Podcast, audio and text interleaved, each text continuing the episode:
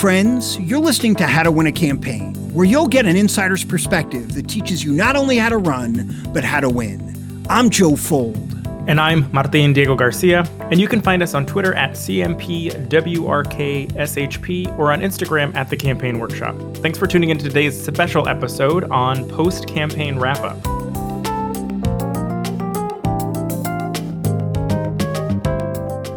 Today, we'll be talking about what we learned from the 2020 election cycle, highlights and lowlights. It was a hard year and a lot of things to learn from.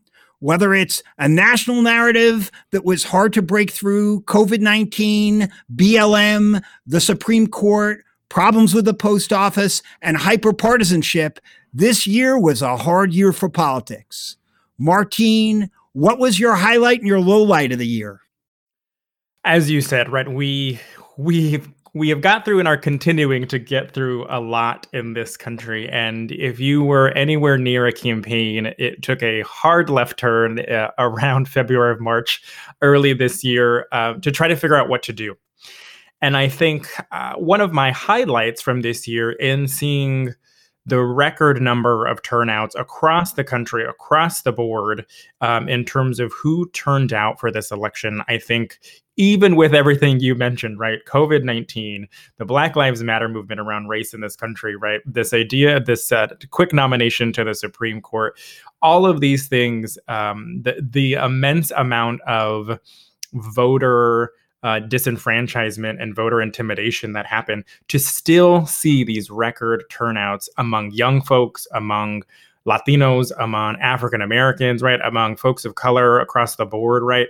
It only goes to show that people are really, really engaged in the political process this year. And I think regardless of who you voted for, regardless of where you stand on the issues or in the politics, right? Like participation in democracy is key to ensure that our country continues to work. And I think for me, that is something we work day in and day out right with our clients and and our partners to do and so to see that is really really amazing i think on the flip side in that same vein right it has been personally hard for me to to swallow the pill of uh, how many people continue to support this president and continue to support his rhetoric his hatred his white supremacy views his racism right like list all the things four years ago as a voter and you voted for Trump, right? You you could still claim ignorance, right? You could still claim some ignorant bliss, and and four years later, you can't. You know exactly what he stands for. You know exactly what he's doing. You know exactly who he is as a person and the agenda that he's running. And so, those 68 million, almost 70 million people who have voted for him, it's a hard pill to swallow. And it, it just goes to show that we have we have a lot of work to do. We have a lot of communication to do. We have a lot of com- conversations to have. But what about you, Joe? Where what are your highlights, lowlights? well, I mean, I'll start with a low light, right? Which is COVID 19 affected everything. It affected how we live, what we do, whether, you know, people could, you know, make a living, support their family. And so many lost. I mean, it, it just that is a totally right. I mean, sad and crazy thing, right? So Start there. COVID 19 affected how we live and love and all of that. And then it also affected, right, like as far as like the work that we do, how campaigns are run, how people vote, how people engage in elections. You know, so it was a low light as far as the impact on people, but the way campaigns changed, adapted, the way like people in like organizations, you know, moved to remote, all of that was like amazing you know the other part here that still is was just a reality was this whole idea of nationalized elections that these all of these elections became national elections even local elections was around were around national issues big and small and it was just hard to localize races and it was hard to have a local message that stood out in its own way so that was like just a crazy part of this year, a trend we've been seeing for a while and a trend that has continued. Yeah, Martine, I mean, talk to me more about sort of how you saw campaigns and organizations change and adapt. Definitely. I mean, to your point, right, I think it'd be interesting to see in sort of all the post analysis that's going to happen. Oh, did that message work, right? Did and I and we saw this across the board. A lot, a lot of progressive and Democratic candidates were tying their opponents to Trump in one way or another. And it will be interesting to see whether or not that message stuck and played in the way they thought it was, right? Did it encourage Trump voters to then vote for their oppos- their opposition, or did it actually turn out their their base? It, it'll be interesting to see see that messaging analysis. But in terms of how campaigns adapted, like I said, right, we had to take a hard left turn come earlier this year and and figure out different ways to still have that really impactful in-person one-on-one conversation um, that really drives a lot of these grassroots campaigns. So folks turn to phone banking, right? I think the second best thing you can do and still have that that engagement on the one-on-one level is by doing a number of phone banks. So we saw that with the inclusion of text messaging and SMS campaigns. I know that I got bombarded with a number of uh, text message campaigns. So, again, in post analysis, I would love to see if any of the response rates or the open rates or the engagement rates shifted from this text messaging SMS campaigns, knowing that this is very early, right, in the in the number of cycles it has been part of campaigns. I will say, Martine, that they went up, right? My experience has been that they went up. My experience was that people are home and they are willing to have more of a conversation than they have ever had before. And we've seen that. I don't know that it means you're necessarily persuading with them. I think it might be that you're getting the base out or informing the base or informing parts of, of your audience about um, a down ballot race. Um, we saw a lot of straight ticket voting across the country. Um, but I also think that there was more engagement in this sort of virtual field than ever before. Oh yeah, right. Like people were using things like Facebook Live uh, and other uh, video content streaming tools. They were using um, telephone town halls to to get their folks amped up and rallied and to spread information. I think one of the huge buzzwords that we continued hearing right was this relational organizing and communicating uh, to the friends and the family, the folks you were quarantining with, the people you were seeing, and really shifting from going out and talking to strangers, right, going door to door canvassing, um, which most Dems really cut, uh, maybe except for maybe the last GOTV where they were doing it with social distance rules in mind, um, to talking to folks that you were already communicating with, right, and already living next to. Yeah. I mean, we saw Republicans doing more of the canvas at the end. We saw Republicans doing a lot of not safe things. Right. No, that is that is true. But but again, like this is a quest something we have to put in our calculus for the future, right? For for these special elections and for next year. I mean, the other thing that we saw on our end from like a creative side was that we were doing a lot of user generated content. We were worried about like sending out crews to people's homes. And so we we did a little bit of that from a socially distance, but we did a lot. We used a lot of different platforms from a user generated content sense to have people engage and create custom videos and frankly we were able to engage and get real voices that we at a scale that we've never been able to do before. So that was a really new thing for for us. And i think for us as a firm but i think also in politics. And you're going to see more and more of that yeah, yeah, yeah. Really, some really cool creative alternatives, right? That that campaigns really had to think up of on the fly, and so ton to learn, a ton to learn, a ton to learn, and we're going to dig into how to how to learn from what we just went through, right, and how to prepare for 2021 and beyond, right after this break.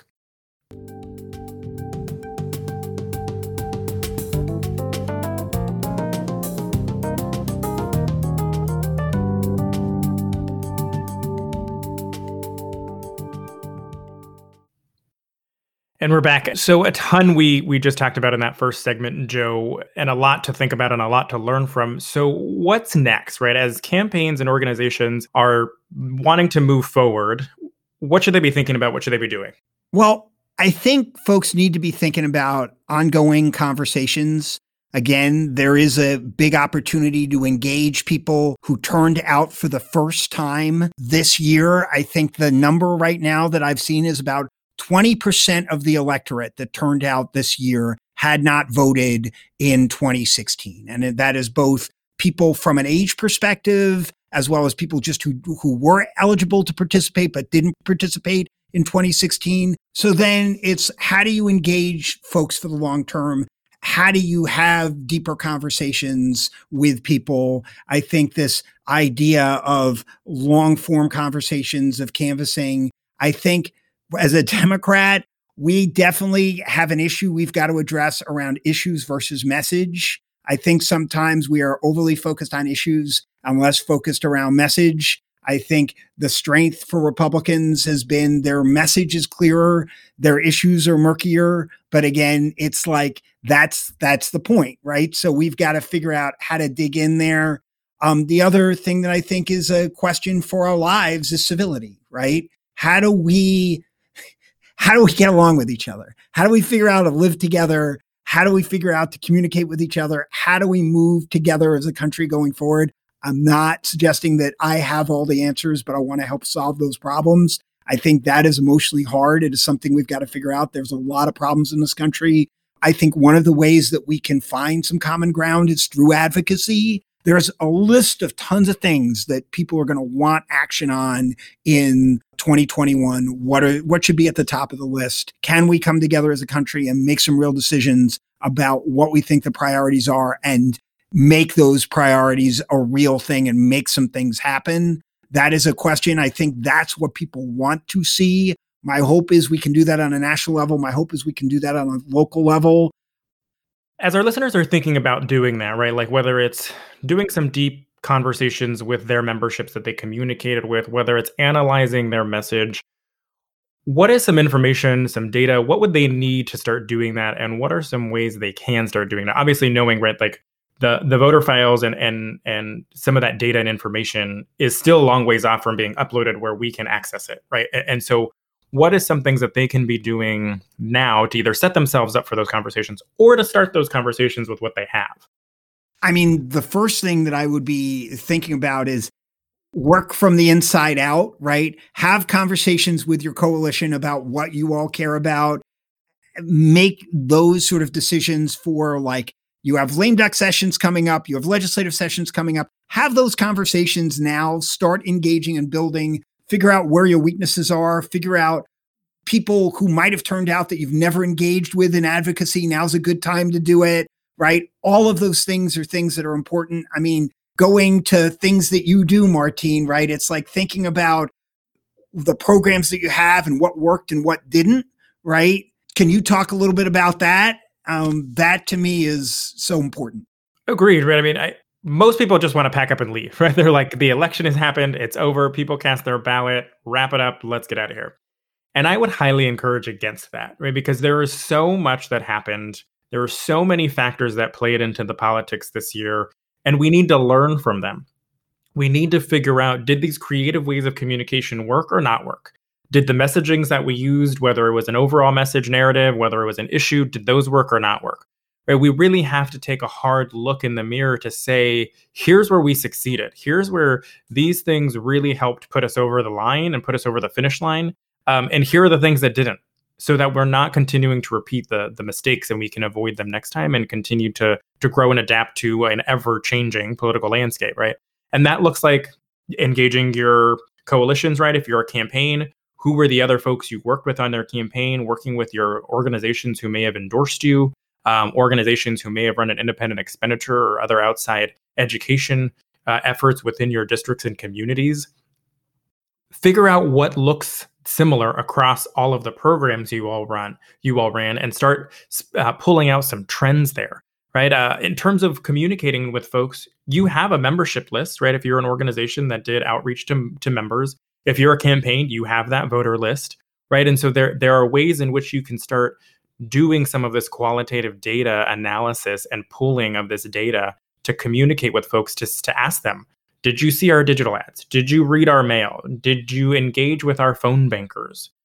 What did that feel like as a voter on your end? Right? And, and, and really start collecting that data so that we can start to learn from it. We can really start to think about learning from it. And if you have questions or need help on thinking through what a post evaluation for your campaign, your organization, your program look like, feel free to reach out to us. We have some uh, resources uh, that we'll we'll put in the show description as well. But but a super important thing to do, particularly if you're organizations who maybe this was your first run at uh, politics, right? And you jumped in a couple of races to really learn what was the impact you all made and, and how can you continue to increase that impact in the future. Joe, what can organizations be doing or thinking about doing to set them up for success over the next year, or two years? So, as a firm that does advocacy in politics, every two years, we're evaluating what worked and what didn't. So personally, I'm thinking about this. And then with clients, I'm thinking about this. And whether you run a nonprofit or a political campaign um, or a labor union, you should be thinking about systems and processes, right? What worked, what didn't, what could do better? You know, what are things that you excelled at? You want to think about the people around you, creating, building a good team. What were things that might have been missing on your team and really growing that? You want to create that culture of empathy, both to your members and to people you're reaching out to, and really continuing to do that outreach.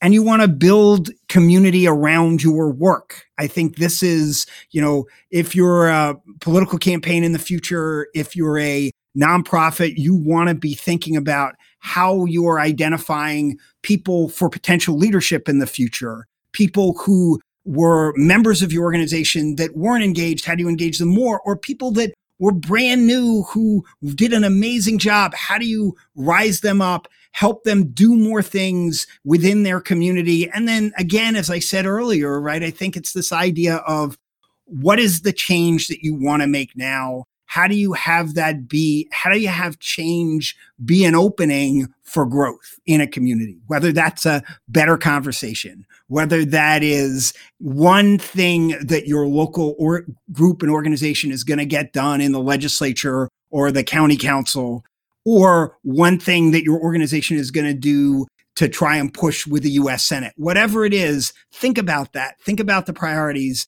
Think about how you're going to build to me, that's what this is about is there is a huge opportunity out of this election. There are a lot of problems, there are a lot of issues, but there is an opportunity to have an ongoing conversation with a massive amount of people who turned out and engaged for the first time. And we, we can't let all the bad that is going on in the world cloud the fact that we have had the greatest amount of turnout since 1900, right? Like we have to think about then, okay, how's that a starting point? How's that a better conversation? How's that more engagement? And don't shy away from those hard conversations. Start having them, but also be open and understand in having those hard conversations, you might get answers that you're not happy with. And that's okay too, right? You got to be open to that. You've got to have that tough conversation and you got to like stick with it. And I think, Ray, before we wrap up, we have been talking about next steps, right? and, and want to acknowledge that whether you were a campaign, a campaign manager, an organization, a volunteer, anything, a, a, just a voter, right? We just expended a lot of energy and emotion um, into this election. So, so take a pause, take a breath, right? Like take a nap, do do what you need to do to to take care of yourself but but to hopefully recharge right because as we said there is still a lot of opportunity there is still a lot of work that that really needs to be done but uh but take that time to to take a minute for yourself and take care of yourself yeah i mean we actually have a post on the blog that's on election stress. I when I wrote it, I thought it was just going to be about pre-election stress, but it is going on. So like dig in, like check that out. But um, keep in touch with us. You know, we could talk more and more, but we want to hear from you, the listeners. Reach out to our social handle, handles in the description. Let us know what questions you have and how we can help you in the future. Definitely. But thanks for tuning into this special episode on post election wrap up. So until next time, this is Martine Diego Garcia. And Joe Fuld breaking down how to win a campaign.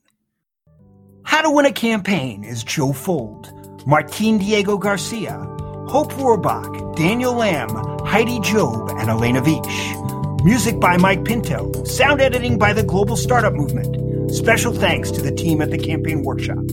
Please review, like, and subscribe wherever you get your podcasts.